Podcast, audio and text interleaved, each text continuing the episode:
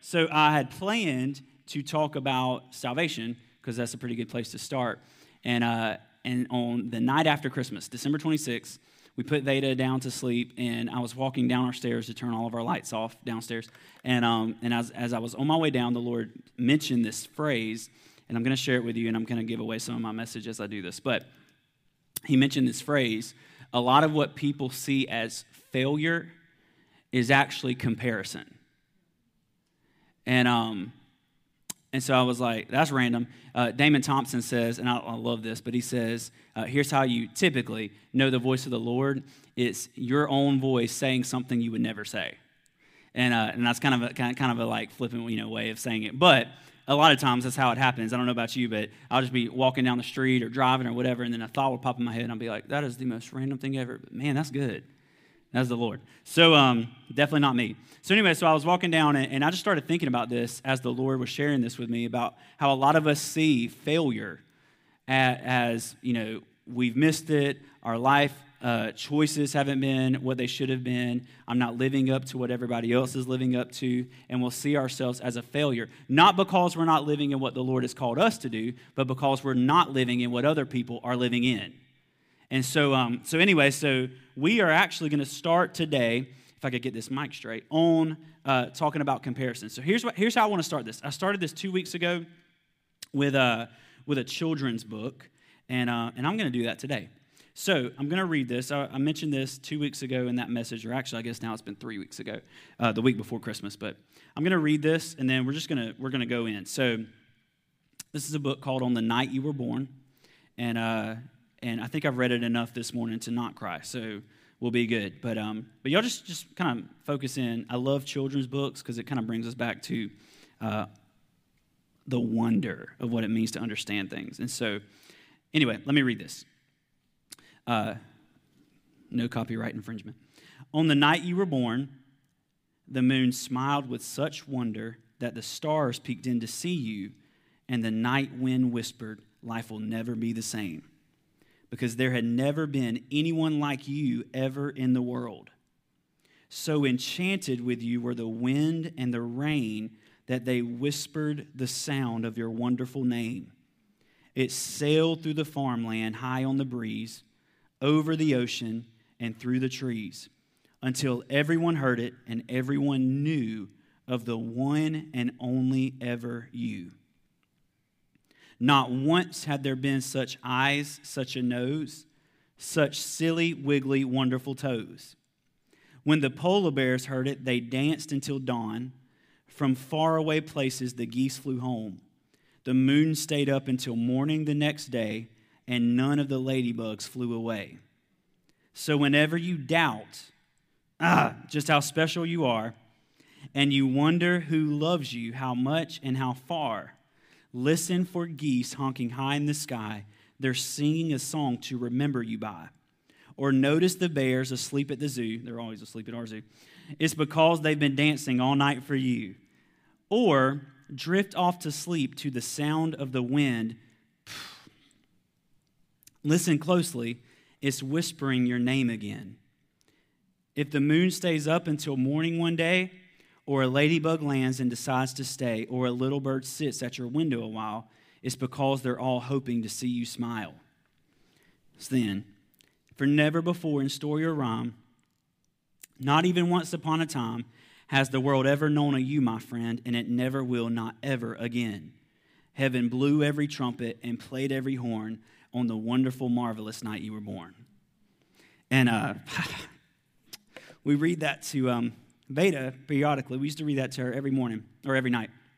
And, uh, I remember reading that thinking, man, I never thought of myself as that. And, uh, but creation was standing on tiptoe. That's what Romans, Romans 8, we read this all the time. That creation is standing on tiptoe, yearning for the manifestation of the sons and daughters of God. That's you and us, that's you and me. And so, as creation is peering into what the Lord is doing in you and I, they're not looking at us as simply air breathers or just another human being. They're looking at us to see a picture of his image that only you uniquely bear. So when you were born into the earth, You weren't just born to be just another person. You were born into the earth to be a specific piece of God that no one else has ever before or ever will ever again fulfill in creation. So I'm going to start right here, and then uh, I'm going to read some stuff, and then we'll go to 1 Corinthians 12. Matthew 18 3 says, Learn this well, unless you dramatically change the way you think and become teachable and learn about heaven's kingdom realm with the wide eyed wonder of a child, you will never be able to enter in. I knew through seeing others parent children that having a child would teach me a lot about God. What I was not expecting was that having a child would teach me about me. Children are not worried about theological correctness they're engaged in relational nearness. They don't worry about making a mess or cleaning it up, which they did sometimes. They know mom and dad will clean it up when it's needed. They don't worry about what to eat or what to wear or what to drink. Mom and dad clothe them and feed them when needed. They don't dwell in the past or worry for the future but are enthralled with the wonderful now. They're ever present, they don't compare themselves or their progress to others. They take what comes at them, this is children, with the same values, trust, and grand imagination. They're so quick to forgive and they do not hold grudges. They don't question God because of their experiences they see their experiences through being fearfully and wonderfully made by God. Say one more time. They do not question God because of their experiences. My daughter has never said, I hurt my leg, therefore there must not be a God. Never, right? When she hurts her leg, what does she say? Jesus will take care of it. She sees everything through the lens of, I am fearfully and wonderfully made that's set in mind, that's in my DNA. So I'm going to see everything through the fact that Jesus is who he says he is, that God is who he says he is, and that I am who he says I am. Everything. I mean, so Jesus, when he says, unless you learn about heaven's kingdom realm with the wide eyed wonder of a child, you'll never be able to enter in. We can kind of see why he's saying this. Unless we can get to the place where we are quick to forgive, where we don't doubt every time we scrape our knee, and you can fill in the blank for whatever scrape your knee is. Whenever something bad happens to us, we don't sit around moping saying, well, there must not be a God. No, maybe just something bad happened to you, and maybe all things are working out for the good. We don't even see things through before we start questioning everything. This is what the disciples did. Jesus told them he would rise again, and yet when he died, they're moping around like it's over. Would you? He told you this would happen. But we don't even see things through until we start doubting everything. Ch- children don't do that. Children hear from their parents, or let's say, hear from the Lord, and they move by what they have heard until told otherwise. I mean, it's un- unbelievable, okay? So I-, I could go on, but the point is, I believe we have missed a huge part of the kingdom. It's not, and I'm gonna, step on some real shaky ground, so just hang with me. It's not in my opinion, built on getting everything right and being a strong, theologically sound religious man or woman. I believe the kingdom is built on those who can get to the place where they trust, where they love, where they live in wonder, and have an imagination that says, if I am who he says I am, and he is Papa, the one that Jesus revealed him as, I can do anything. Just, just one more thing, one more time. The kingdom's not built on getting everything right and being a strong, theologically sound religious man or woman, though those are good things and come over time by doing what the kingdom is built on, which is trust, love, wonder, and imagination that says, if I am who he says I am, and he is the papa that Jesus revealed him as, I can do anything. So, as we walk through this season of foundation, this is the lens we're going to have to see everything through. becoming as a child.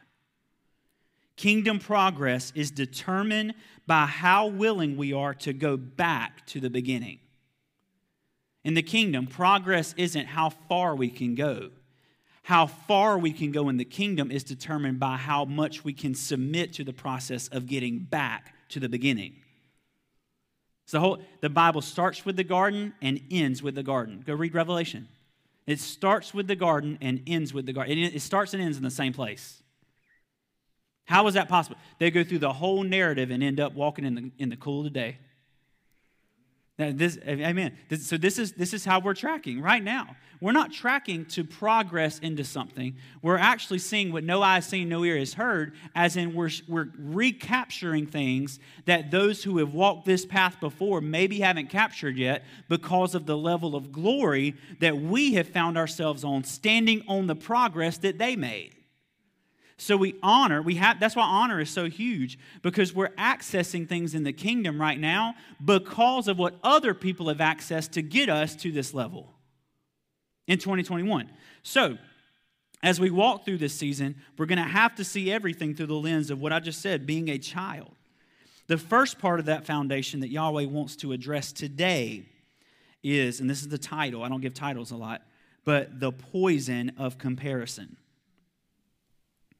Comparison, Webster says, is a consideration or estimate of similarities and dissimilarities between two things or people.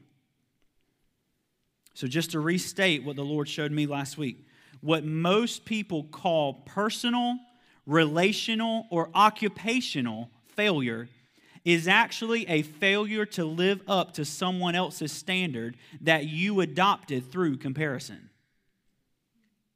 One more time. I know this is a lot. We've just been on break, okay?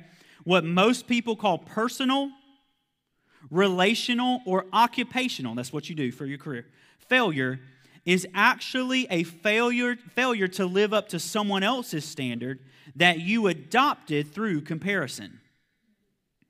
You could be fully succeeding in what Yahweh has for you and see yourself as a failure because your life doesn't look like their life.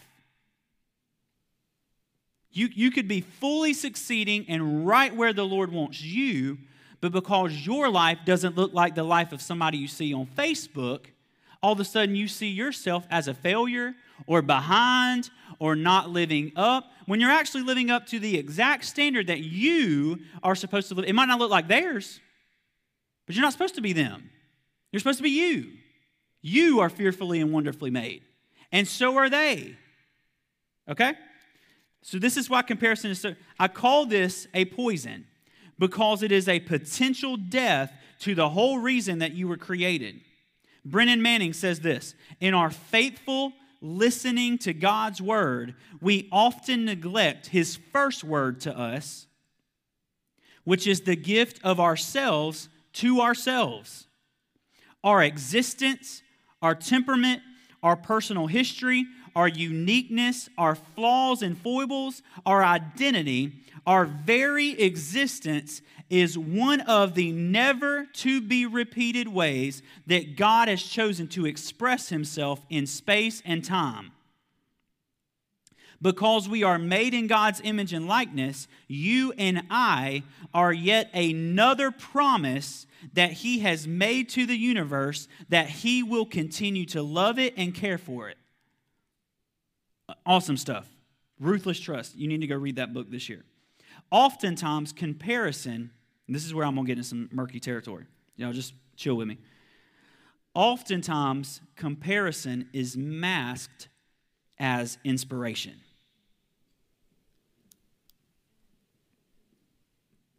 Though inspiration in its rawest form is a good thing, those we are inspired by, we usually are trying to mimic and be like because their life is what we want.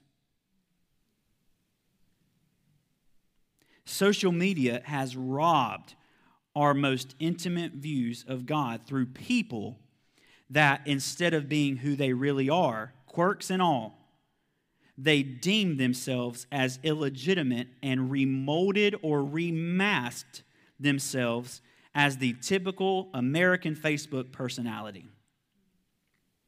For example, everyone has this dumb attraction to fame. Dumb attraction to fame. I had it too. And I honestly used the church to try to get it, not this church. Okay? So everybody has this attraction to want to be famous. Why? Suicide rates, depression rates, drug rates, divorce rates, etc., are the highest in the rich and famous by far. So, why on earth would anyone want to be famous? Makes no sense, right? If I ask you, would you like to be suicidal? Would you like to be depressed? Would you like to be on drugs? Would you like to be divorced? Etc. None of you in your right mind would say, oh, yeah, that sounds great. And yet, everybody wants to be famous. And I'm not saying everybody who's famous is going to do that. But what I'm saying is, is that there is an attraction to something that typically does not end good. Why? Why is everyone still drawn to this? It's comparison. You see how this poisons us? You see a false picture of somebody else's life on social media, let's say, that you want more than the average life that you're living, so you start trying to be like them. Spoiler alert, that will 100% of the time end in failure. The only thing you can be is you. y'all are quiet. I thought this would be kind of an easy, easy message today. If you see everyone around you, and this is, I'm just throw out some examples, it, just to hit home. If you see everyone around you getting married, suddenly you have anxiety about needing to be married. Am I telling the truth? Right? Not because the Lord said anything, but because everybody else around you is getting married. Here's the other thing we do not everybody else around you is getting married. Three people are, and right? And then through comparison, we start saying, well, everybody's getting married. No, everybody in this room is single, okay? Most, not everybody, okay? suddenly you have this. If you see everyone around you making loads of money, you suddenly need to be making loads of money. Why? Not because the Lord called you, but because everybody else is doing that. Did anybody else have family members, and you don't have to raise your hand because they might be watching. Did anybody else have family members that when you said, man, I really want to go to school to be a, I don't know, a, a, a artist or whatever. Anybody else have family members say, huh? You need to be a doctor. You need to be a lawyer. You need to be this. Why? Not because they're happy, but because they make a lot of money. And because everybody else around them makes a lot of money and they want to be able to go to their friends and say, My daughter or my niece or my nephew makes this amount of money and has this kind of job. Do you see what we do? Right? It's not because anybody actually wants to do that stuff. I mean, some people want to be doctors. It's not because people actually, it's because we see other people doing it and we think, man, we should do that. And so we're missing out on what Yahweh's actually called us to do because we're so busy living up to what everybody else is called to do. Do you see that? So, this is what the enemy does. The enemy will say, Man, look at that person making a difference. You should do that. And it sounds inspirational. Yeah, I should do that. When really, you should not. You're called to be you.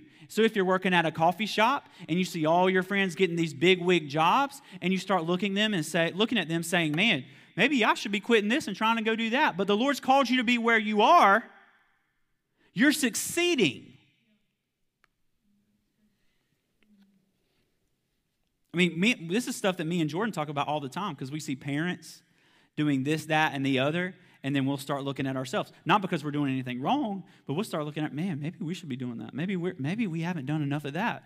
Not because we feel like that, but because we see other people doing that. And nine times out of ten, what you see on Facebook and what you see on Instagram and what you see on social media and out in the public is not reality. Promise you.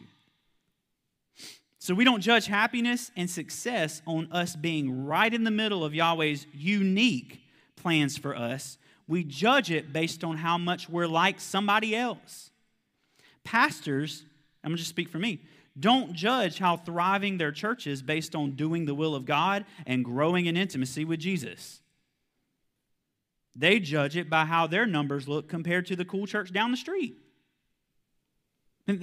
So when somebody said, Brother, how's your church doing? Great. we're doing awesome. How many people you got? Right?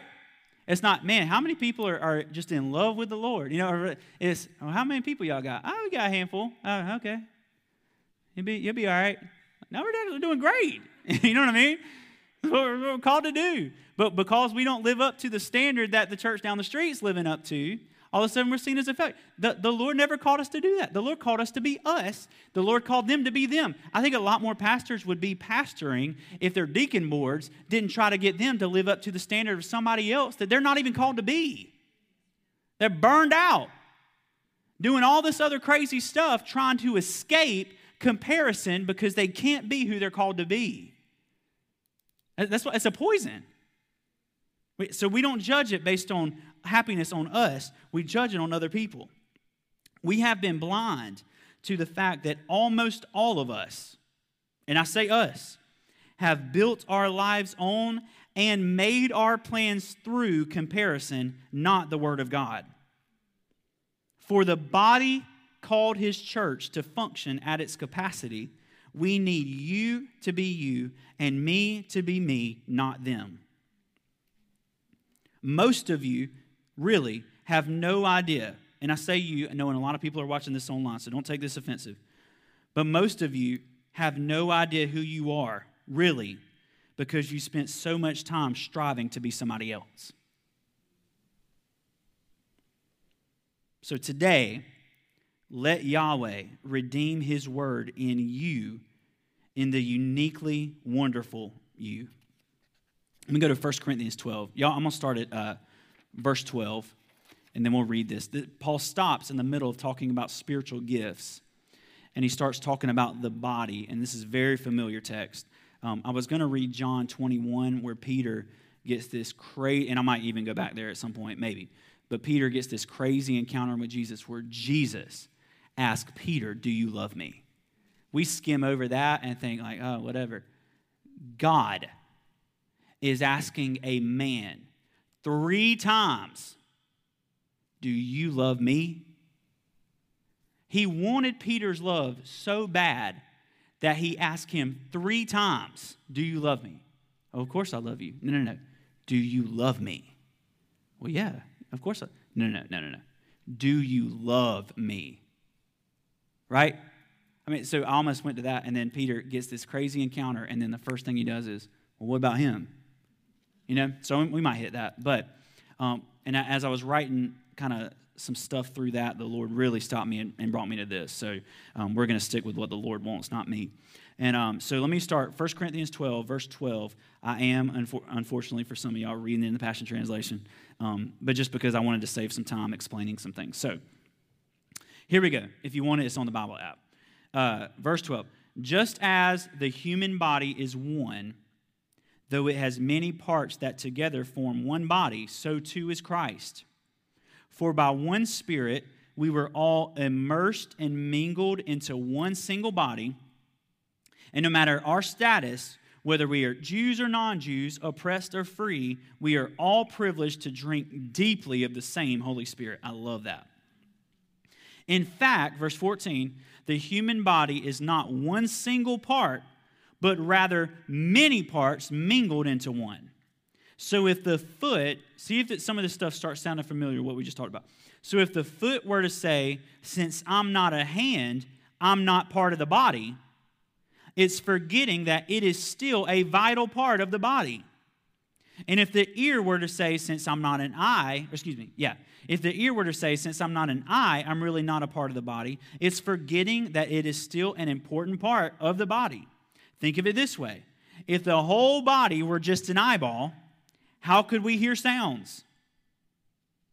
If the whole body were just an ear, how could it smell different fragrances? But God has carefully designed each member, that's you and I, and placed it in the body to function as He desires. A diversity is required, for if the body consisted of one single part, there wouldn't be a body at all. So now we see that there are many different parts functioning, but one body. Verse 21. It would be wrong for the eye to say to the hand, I don't need you, And equally wrong for the head to say to the foot, I don't need you. Now, listen to this right here. We're going to hang out here in a minute. In fact, the weaker our parts, the more vital and essential they are. The body parts we think are less honorable, we treat with greater respect. And the body parts that need to be covered in public, we treat with uh, propriety and clothe them. But some of our body parts don't require as much attention. Instead, God has mingled the body parts together, giving greater honor to the lesser members who lacked it. He has done this intentionally so that every member would look after the others with mutual concern, so that there will be no division in the body. Hello. In that way, whatever happens to one member happens to all. Listen to this. If one suffers, everyone suffers. If one is honored, everyone rejoices. Last verse. You are the body of the anointed one, and each of you is a unique and vital part of it. Unique and vital part of it. I want to read a story. I know I started out with a story, but I'm just in a story mood lately. I told you we won't get back to kid stuff, so um, this is not a kid story. But let me just read you the story. Uh, y'all, y'all just listen. It's real short. Just listen to this. Um, a water bearer in India had two large pots, okay? Each hung on opposite ends of a pole that he carried across his neck. One of the pots had a crack in it, while the other was perfect. The latter always delivered a full portion of water at the end of the long walk from the stream to the master's house. The cracked pot arrived only half full. Every day for a full two years, the water bearer delivered only one and a half pots of water. The perfect pot was proud of its accomplishments because it fulfilled magnificently the purpose for which it had been made. But the poor, cracked pot was ashamed of its imperfection, miserable that it was able to accomplish only half of what it had been made to do. Y'all with me? Almost done. After the second year of what it perceived to be a bitter failure, the unhappy pot spoke to the water bearer one day by the stream. I am ashamed of myself and I want to apologize to you, the pot said. Why? asked the bearer. What are you ashamed of? I have been able for these past two years to deliver only half my load because this crack in my side causes water to leak out all the way back to my master's house. Listen, because of my flaws, you have to do all this work and you don't get the full value from your efforts. The pot said. The water bearer, water bearer felt sorry for the old cracked pot, and in his compassion, he said, as we return to the master's house, I want you to notice the beautiful flowers along the path. Indeed, as they went up the hill, the cracked pot took notice of the beautiful wildflowers on the side of the path, bright in the sun's glow, and the sight cheered it up a bit. But at the end of the trail, it still felt bad that it had leaked out half its load, so again, it apologized to the bearer for its failure. The bearer said to the pot, Did you notice that there were flowers only on your side of the path, not on the other pot's side? That is because I have always known about your flaw, and I have taken advantage of it. I planted flower seeds on your side of the path, and every day as we walk back to the stream, you have watered them. For two years, I have been able to pick these beautiful flowers to decorate my master's table without, listen to this, without you being just the way you are, he would not have this beauty to grace his house. It's a really, I guess, childish example. But the point is, is that that pot, and you can insert yourself wherever you need to, that pot had such a comparison mentality that he missed the fact that the master had seen his flaws and instead of throwing him out because of his flaws, utilized him, flaws included, to do what the perfect pot couldn't even do. So he's apologizing for not being the other pot when the master wants him exactly as he is. He's able to produce something, even with the flaws, out of this pot being exactly who he is, that he would never be able to produce if that pot got fixed to look exactly like the other. That's what Paul is talking about here in 1 Corinthians. He's talking about the body looking at each member, the church looking at each member saying, I'm not them, therefore I'm a failure. Or they're not me, therefore they're a failure. And instead, looking at who we are designed to be, us ourselves, and living in the fact that we are a unique and a vital part of what Yahweh wants to do in the earth exactly as we are. Let me read this. He says, and I told you I was going to hang out here for a second. In verse 22, he says, In fact, the weaker our parts, the more vital and essential they are. Okay? The heart, the liver, the lungs, the kidneys, the brain, even, etc., are all vital to human life. Would you agree? You can't live without a heart. Without them, you cannot live. Yet, they are totally unseen. Yeah, just hang with me for a second, okay? The most vital parts of our body to human life are unseen. We have a habit of celebrating the parts of the body that we see and rejecting as insignificant the parts we cannot see. But the parts that we don't see are that we do see are only living because of the ones that we don't see. So people see me preaching from all over the country online. What they don't see is the volunteers making sure our services are pulled off each week.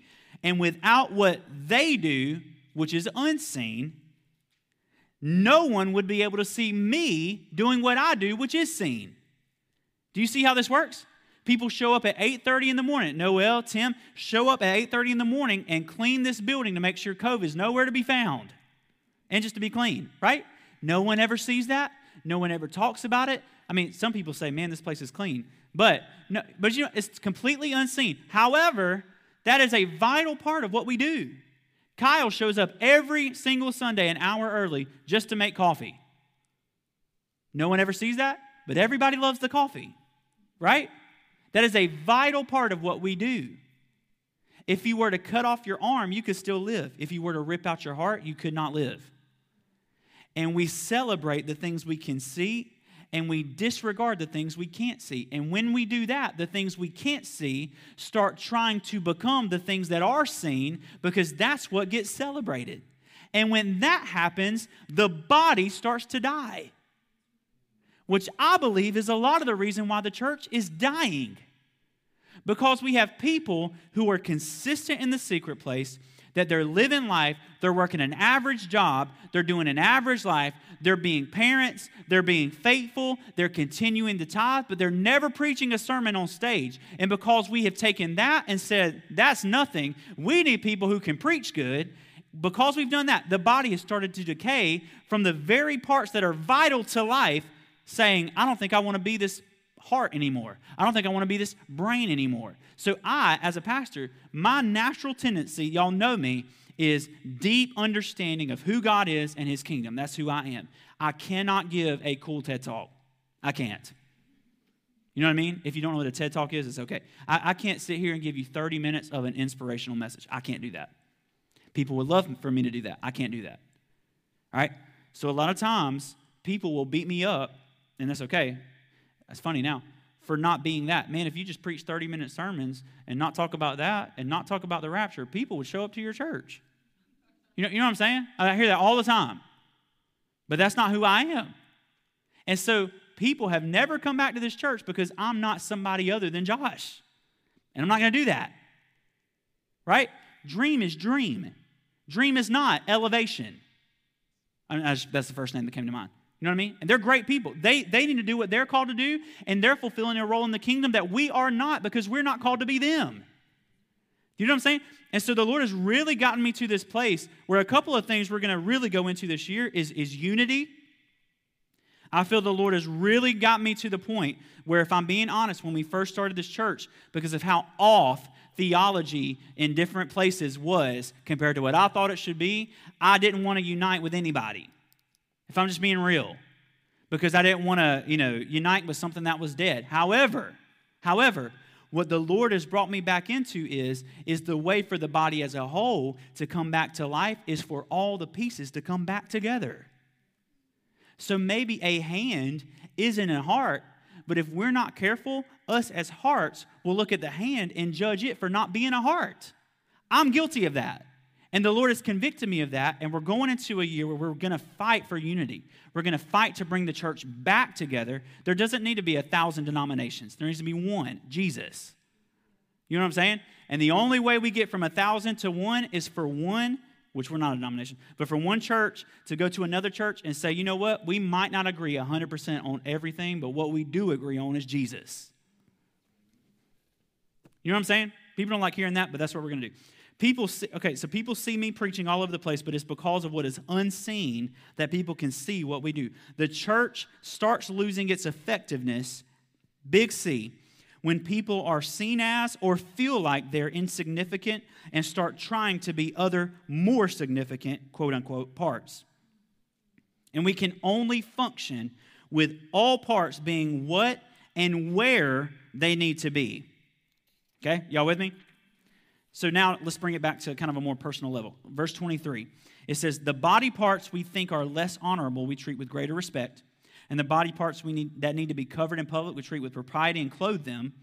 But some, some of our parts don't require as much attention. Instead, God has mingled them together, giving greater honor to the lesser who lacked it. He has done this intentionally so that every member would look after the others with mutual concern, so that there will be no division in the body. If one suffers, everyone suffers. If one is honored, everybody rejoices, and everybody is unique and a vital part of that. We need to learn, I believe, to redefine what being average is.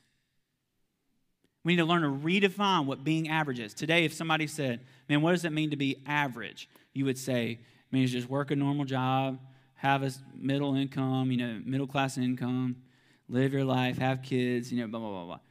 That's not average. The definition of average is what most people are doing. Most people are not happy with that.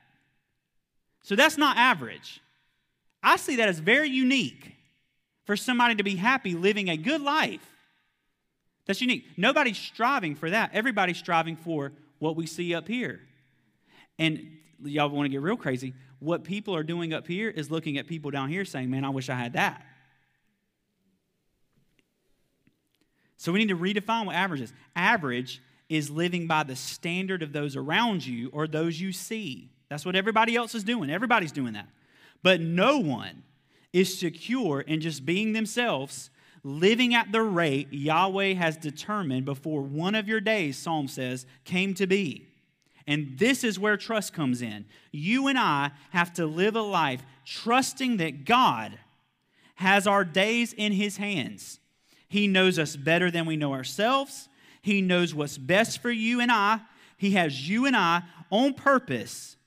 He has us in a purpose. And if He wanted you somewhere else, He'd put you somewhere else.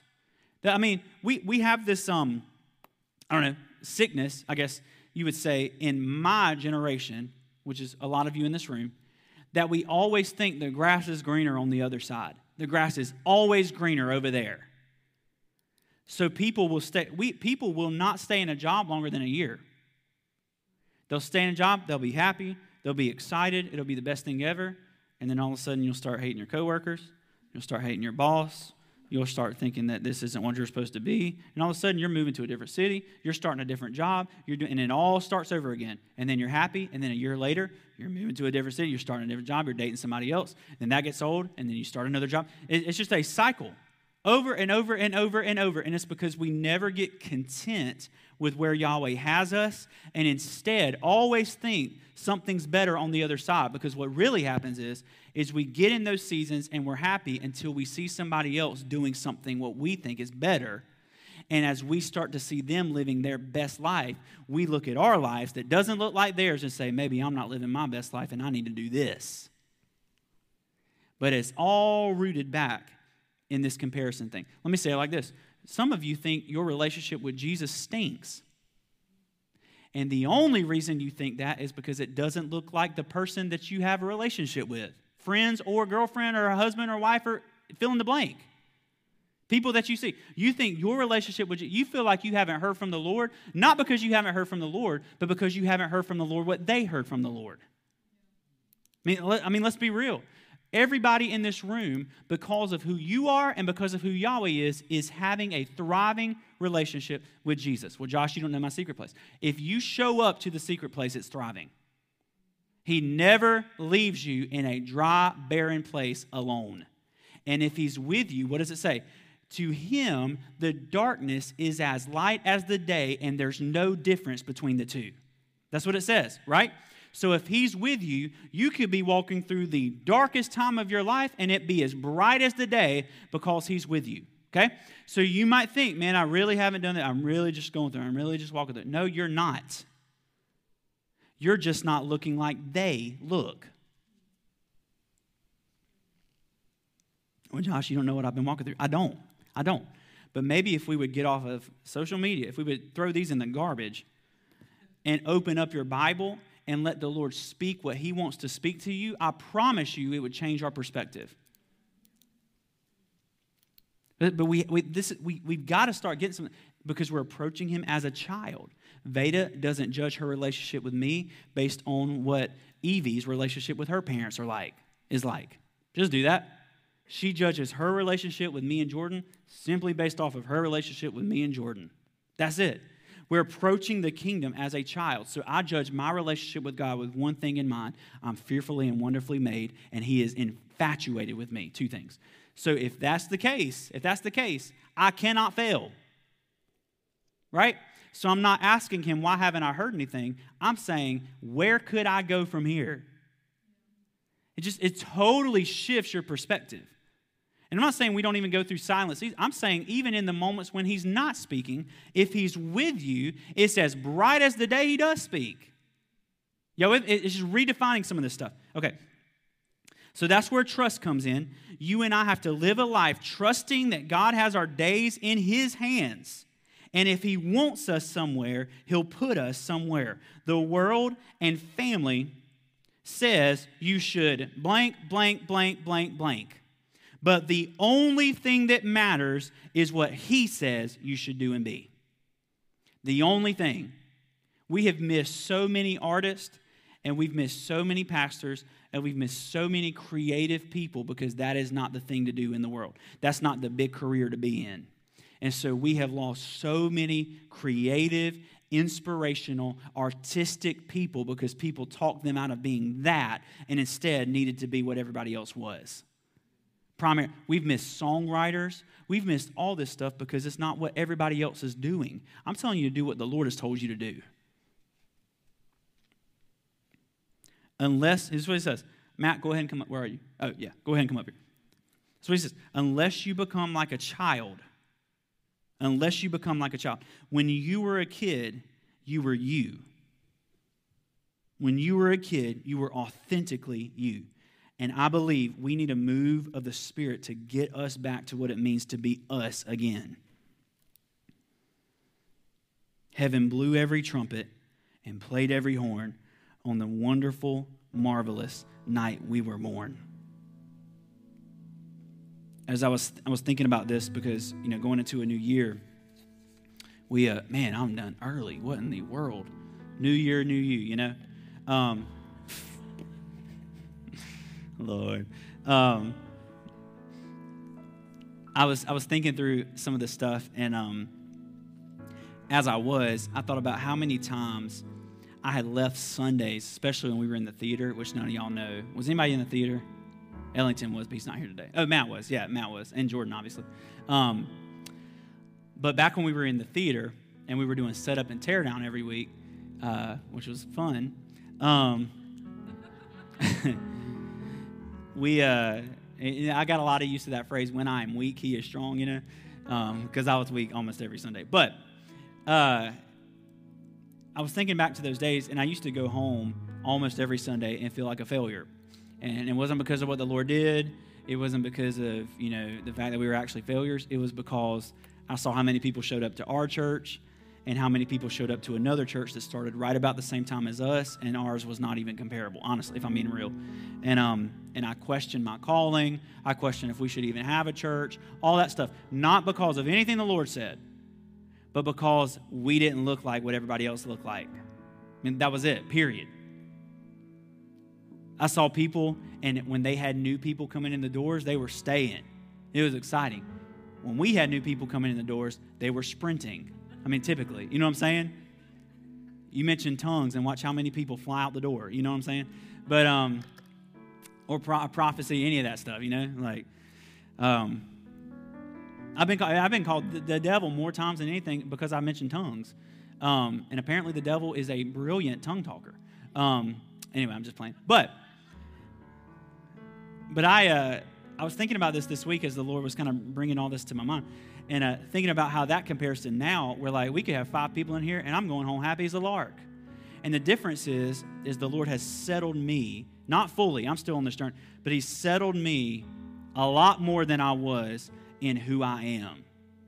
And so I don't worry about our giving anymore. I used to worry about giving all the time. And of course, it always used to be right on time and, and what we needed. But um, used to work, and like, we used to save up money. I mean, we save money still, but um, in my mind, my motivation for us saving gobs of money was so that when everybody left and people stopped giving, we could still pay the bills until I found another job. I mean, literally, like when we first started that, because like we had no one. I mean, Matt remembers we literally had no one because we weren't doing inflatables, we weren't having Olaf preach, you know, and all that stuff. We were just like, and if that's your thing, I'll like, it's not. I'm not knocking anything. Um, we just didn't feel like it was appropriate sometimes, but um, you know, we didn't have Santa Claus giving the Christmas message. Um, but we uh, we were just staying faithful, and we were seeing the Lord do things, and we were seeing people healed, and you know, come to the Lord and rediscover what it means to be a born again Christian, and you know, all this other cool stuff. Um, but because I lived in a comparison mentality, it crippled me a lot of times. Crippled me with fear of man, with feeling like I wasn't living up because I wasn't living up to another standard. And um, and so I've lived through this stuff, and I think it's really fitting. You know, when the Lord first mentioned this to me, I was like, man, that's the odd thing to start foundational stuff on is comparison. I mean, um, but as I walked through this, I realized that that we need to solidify our identity in ourselves. We all we've talked about from day one is identity. Identity every single week, every single week, whether it be his identity or our identity, every week. And I think before we go into what is salvation, why is there evil in the world, etc., we need to understand that we are who we are. That's it. You're okay. If you're not married yet, it's okay. It's okay. You don't need to be married. If God wanted you to be married right now, you'd be married right now. You know what I'm saying? You don't have the dream job that you've always wanted, it's okay. It's all right. You don't have control. He does. You don't have the income that you want. Maybe your family members haven't been healed of what they need to be healed of yet. I mean, you fill in the blank. But when we get to that place where we can just stop, we can breathe deep and just know that He's good, and then all things work together for the good of those who love Him, we can finally start to embrace who we really are. And when we start to embrace who we really are, all these idols that we have built up will just start to crumble. Um, he, he wants who you are. I, so I love my wife because she is who she is. If she tried to be any other woman or any other female, all of a sudden I would start looking at her. I would still love her, but like it, it wouldn't be Jordan. You know what I mean? I love her because of who she is, quirks and all. Sliced her hand open last week. Still love her. No, um, with a knife. if you see if you see her with her fingers like this, it's because she sliced her hand open. but she's good now. But, um, but you know what I mean? But I love it. That's how the Lord loves us. He wants us as He designed us to be. He doesn't want anybody else's fingerprints on you, including yours. He wants His. He wants you to be, He wants Olivia as Olivia. He doesn't want Olivia as Rachel. You know what I mean? He wants Olivia as Olivia. I could go through everybody. But what he wants is a church that is full of body parts that says, I might be a thumb and nobody care about me, but I am vital to what God is doing in the body. I might be a liver that nobody sees. I might just, just scrub the toilets every Sunday. Nobody sees it. Nobody ever thanks me, except me. I try to thank y'all a lot. But nobody ever sees me. Nobody ever thanks me. Nobody's watching me online. None of that stuff. And yet, it is a crucial, vital part of the body. You might be working a typical job that seems mundane, that you hate, that your job is annoying, that your boss is annoying, that your coworkers are annoying, that you're thinking, man, I'm not living up to what that person did growing up and that person did growing up, so I must be. He, you're exactly where you need to be. And I'm going to say this in the spirit get your hands off of yourself. Stop taking control of your life. It is ruining your life. Let go and let the Lord do what He wants to do in you. And I'm speaking as somebody who is trying to convince myself of the same thing right now. And so um, I'm going to pray, and as I pray, I just, I just I want us to take a minute. I know this wasn't like a big pump up message, um, but uh, this is vital. This is vital. Um, I, I, want us to pray, and as we pray, I'm just going to say a quick prayer. Um, I just pray that the Lord would solidify our own identity within us, that we would be proud of who we are. Some of y'all need to start walking around like with your chest out, like you are the stuff, because you are. I'm not saying be prideful. I'm gonna get so many emails about that. I'm not saying I'm not saying be prideful. But I am saying be proud of who you are. I mean, what does it even mean to be prideful? Uh, I think it's Mike Bickle. I believe it's Mike. I might misquote this, but Mike Bickle at IHOP, Kansas City. I think he says this: um, Pride is you believing you are anything other than what he said you are. So, so false humility is actually pride, right? So I'm not walking into a room as the stuff, but I am walking into the room as Josh, fearfully and wonderfully made. The son. What what would you think? Let's say, uh, um, who's the queen? The Queen uh, Elizabeth, which I don't think she's a queen because she doesn't do anything. But you know what I mean?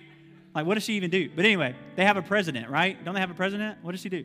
Um, must be see that now. If we're comparing, that's the job I want sit around, eat crumpets, make a statement every now and then, and we're good. But, um, but let's say you're a queen or a king, okay, and your son walks in the room, okay. So say you're a son or a daughter of a legit. Let's say you're you're the the daughter or son of Queen Elizabeth, okay.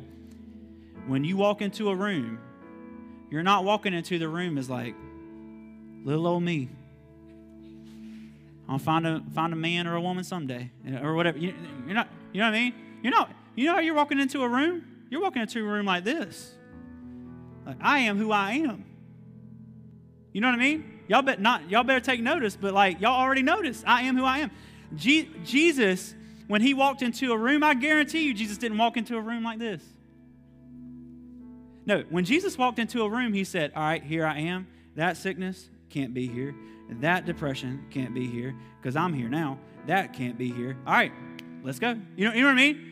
But he, he walked, in fact, the Bible, when he teaches, if you go back and read this, he taught with such authority. They were in awe, not even by what he said, because he was really re quoting things that had already been taught by other rabbis in the Old Testament.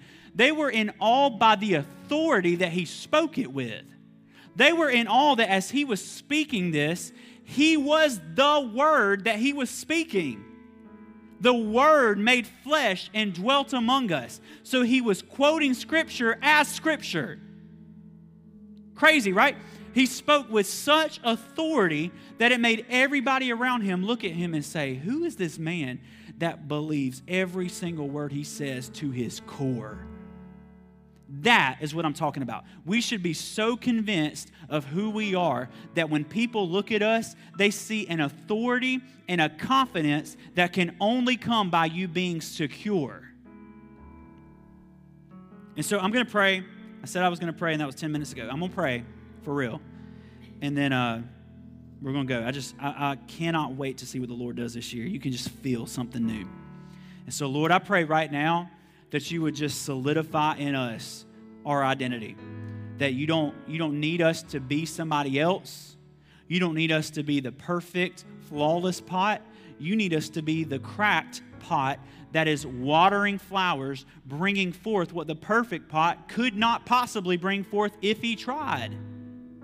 You need it. The beauty of your bride, the beauty of your church is dependent on each part being the part it was designed to be and not comparing itself to other parts and trying to live up to other parts.